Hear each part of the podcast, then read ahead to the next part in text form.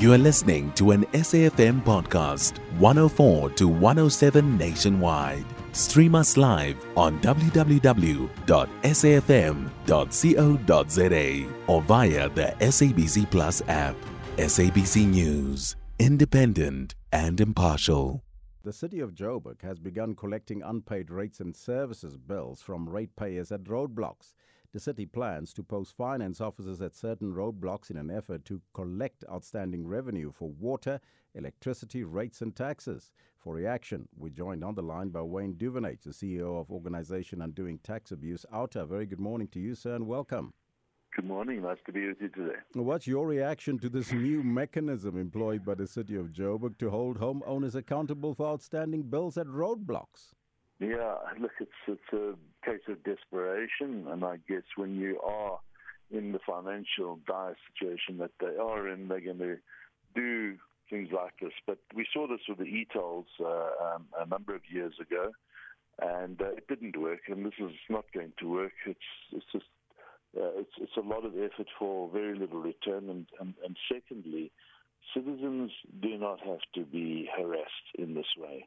Uh, so a a uh, peace officer, uh, the Metro Police, can stop you and check your license, check your car's roadworthy, and you uh, uh, that your driver's license is intact, and, and, and talk to you about traffic fines. If you, uh, if only if you've got enforcement orders, can they force you to pay?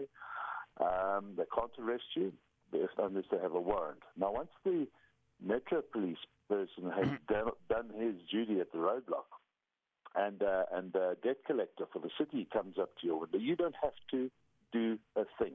Mm. Now, we're not saying don't pay your bills. People must pay their bills. We need our cities to work.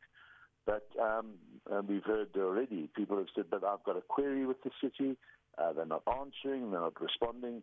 So how can I start having this conversation with you at a traffic uh, a, a roadblock? And this is what's happening now. These roadblocks are, I mean, already just without these, uh, uh, the metro uh, trying to collect their debt, these are extremely congested. Now it's just going to get worse. So it's it's creating a lot of frustration and angst. And uh, what we just say to the public: look, just be courteous and be polite. But you really don't have to go down this road and answer these questions, and they cannot stop you, and they cannot arrest you. Mm-hmm. Right. Just in in 20 seconds, will OUTA be pursuing any action against the city?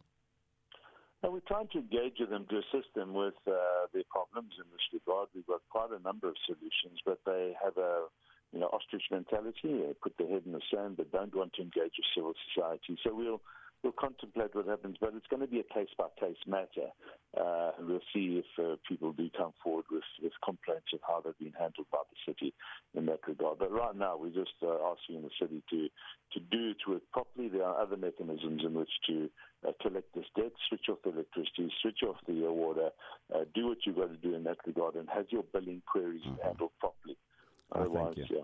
Thank you so much, Wayne Duvenage, CEO of the organization Undoing Tax Abuse OUTA.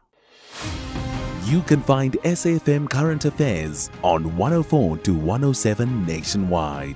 Our podcasts are available for download on all our digital platforms. SAFM, leading the conversation.